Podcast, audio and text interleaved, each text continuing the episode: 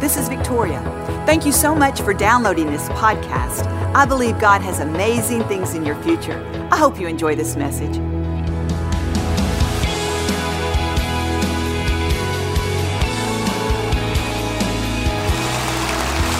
I want to encourage us all today.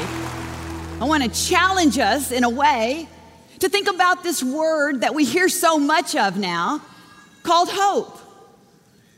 Are you hoping for anything today? Maybe you're hoping for a better marriage. Maybe you're hoping for a strong family unit. Maybe you're hoping to get that job promotion. Maybe you're hoping that you'll have a child. What are you hoping for today? Is it a casual hope? Is it a vague hope? And the reason I say that is because sometimes I think that word hope has been used so much that we forget the power of hope. I've heard people say, Well, I hope that happens. Yeah, well, that'd be nice. Hope so. Hope comes from heaven, it's heaven made. See, in Corinthians 3:13, it says there's three things that are eternal, three things that will remain: faith, hope, and love. Can I tell you today that God wants you to get your hopes up? He wants you to hope on in faith because God created this hope on the inside of us. And He doesn't want us to get vague with this hope. If God has spoken something to you, if you found a promise that you believe that God has given you, I want to encourage you today to put hope in front of that promise. See, hope creates vision. Hope gives our faith something to attach itself to, something to go after. We need a picture of what we're going after. The scripture says that faith is the substance of things hoped for. Do you have a picture in your mind of what you're hoping for? Are you feeding that picture? Are you fueling it? So that your faith can move towards it? See, I believe God designed hope because He knows that hope fuels our faith. He knows that hope picks us up. The scripture says hope anchors our soul. It anchors us in disappointing times, in challenging times, in times of failure. If we can only keep our hopes up, faith will pick us up and move us in the right direction. See, God does the work. Faith, hope, and love come from Him. But you know what He wants us to do? He wants us to develop it. He's given us the potential, the seed for it. Now He's saying, you need to develop it. You need to develop it. It's interesting because when Paul prayed in Romans 18, he said, I pray that the God of all hope Paul called him the God of all hope. He said, I pray that the God of all hope would fill you with joy and peace so that your hope would overflow by the power of the Holy Spirit. You see, God is saying, stir up that hope and it will flow out of you. It will flow out of you because Hope comes from heaven. God gave it to us, and He's going to help it flow out of us as we begin to develop it. Now, we all know the story of Abraham and Sarah. And the reason I want to talk about Abraham and Sarah because it's the classic story of hope and faith.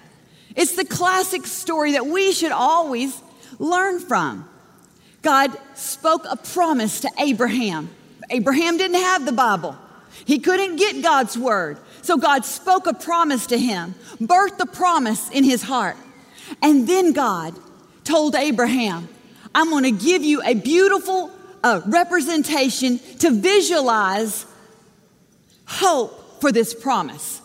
Now, the, the promise that he spoke was this Abraham, you and Sarah are going to have a child. And through this child, the covenant child, your offspring will be many you, you will have a large inheritance of children on the earth. Well, up to this point, Abraham and Sarah had no children between them. They'd been married a long time. And you know what? I think after you've been married so long and you hadn't had any children and you're really old, you're thinking, you're tempted to think, and I'm sure Abraham was tempted to think, and I'm sure he did think, God, I haven't had one this far. Why and how am I going to have one now? I'm very old. My wife is way past childbearing years. But, it, but God spoke that promise, and He said, Look, Abraham, I want you to look up at the stars in the sky. I want you to see the sand on the seashore. He said, if you can even count that, I want you to know that that is the number of your offspring. Can you even count that? See, he gave him a visual to, to build his hope around. I can only imagine him sitting out at night. He pulls up his lawn chair. He didn't have Netflix, didn't have you know, the movie channel. So he pulls up his, his chair and he's sitting under the stars and he's remembering that promise. And, you know, he knows, he knows, he knows he's old. He knows he hasn't done it. So he's got a beautiful visual. There's those stars God was talking to me about. He said if I could even count them, man, I'm going to try to count them tonight. One, two, three, four. Wait, did I count that one? Three, four, five, Wait a minute, let me start over. One, two, three. You, what I'm saying is, night after night, he pondered those stars. He thought about those stars. He walked along the seashore, and as he kicked that sand and it got between his toes, he was like, Wow, God, I'm holding on to this hope. This is my inheritance. This is my offspring. But God, okay, God, I'm just going to focus on the stars and the sand. I'm going to let that fuel my faith, and I'm not going to get stuck, God. I got things to do. I'm going to keep moving forward. And the Bible says this that Abraham hoped on in faith. Now, how did he do that? I love this scripture. It says, because he believed that God had the power to do what he promised. He could hope on against all natural hope because he didn't put that hope in himself.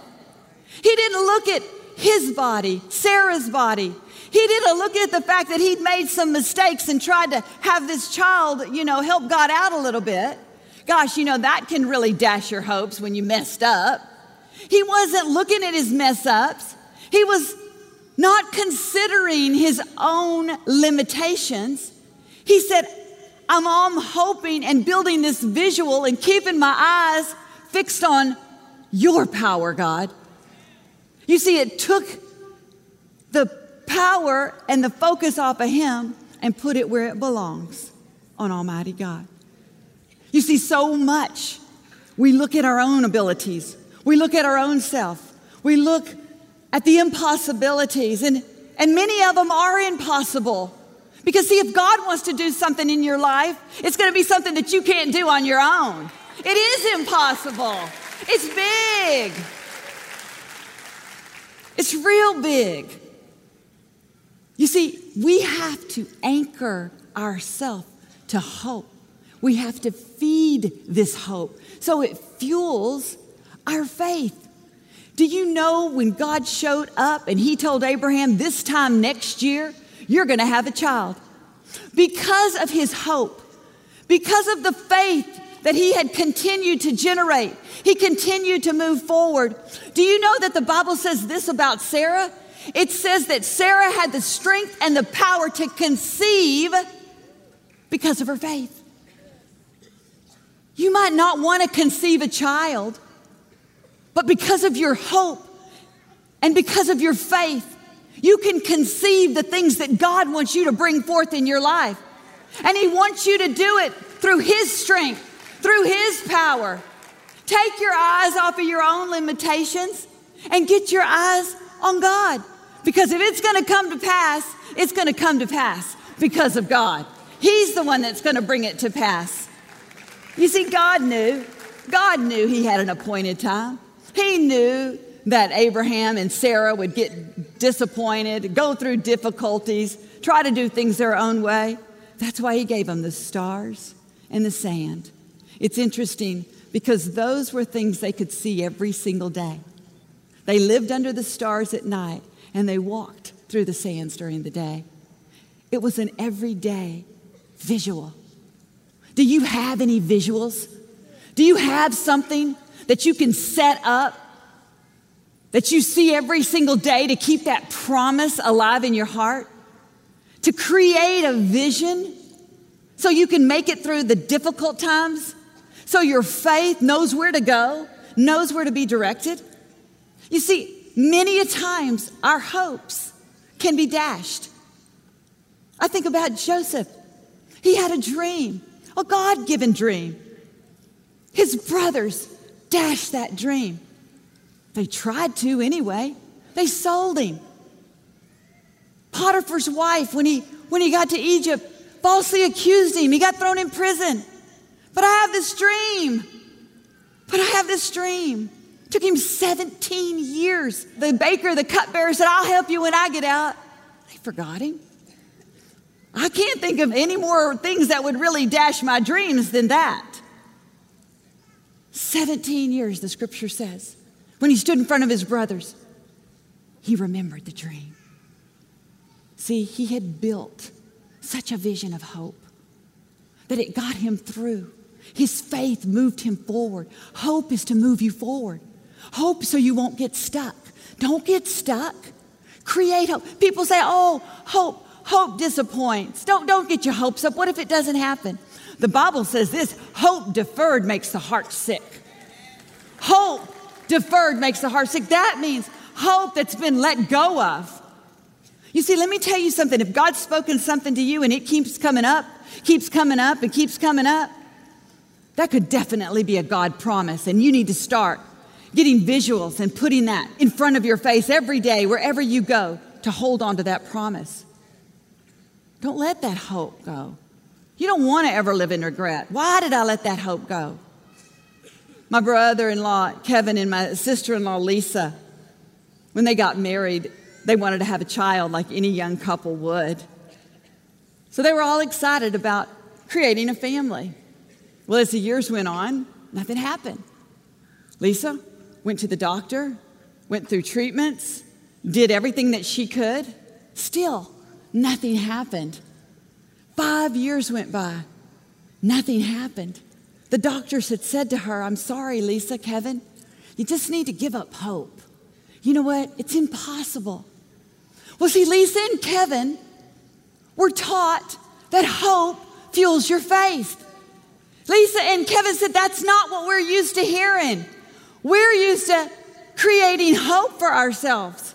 That's why we've got scriptures. That's why we've got pictures. That's why we've created this hope. But the doctor said, There's no hope. I'll never forget. One time, Lisa and Kevin were having to redo their bathroom, and I was helping her pick out a few of the materials. And she said, Well, Victoria, I want to get a bigger sink in my bathroom. She goes, Because someday I want to bathe my baby in this sink. Kevin got a sample pair of diapers in the mail. Looked at those diapers and he opened them up, and there was two diapers. Now, Kevin is a twin.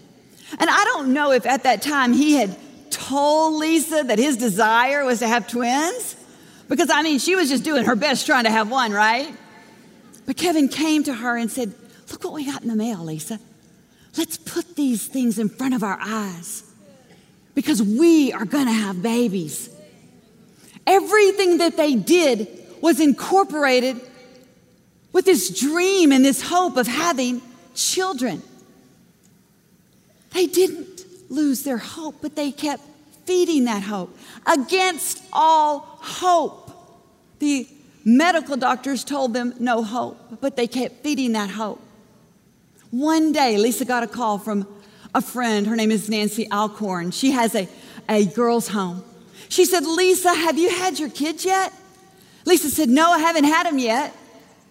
And she said, Well, Lisa, I have a young girl in here who has twin girls. She's about to give birth to. She said, I have this strong, strong desire that I'm supposed to call you and ask you if you would like to adopt these girls. Well, Lisa had never thought about adopting, but Lisa did keep her hope alive. And she fueled and fed that hope, and it fueled her faith. So, when the opportunity that God had for her took birth in her heart all of a sudden, she got off the phone. She told Kevin what had just happened. They were in agreement. And guess what? A month later, they picked up their twin girls. Take a look at these beautiful girls.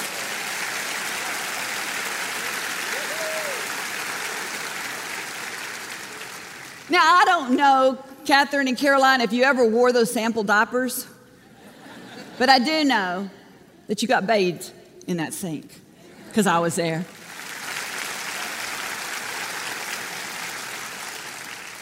Can I tell you, you could say, well, that didn't happen the way she thought it was going to happen. Well, Lisa will tell you this those twins were birthed out of her heart. She couldn't ask for anything better. It was more than she could ask, think, or imagine. You see, God is a faithful God. He brings the promises to pass. He brings them to pass in His timing and in His way. But it's up to you and I to develop this hope, to create this visual, to fuel our faith.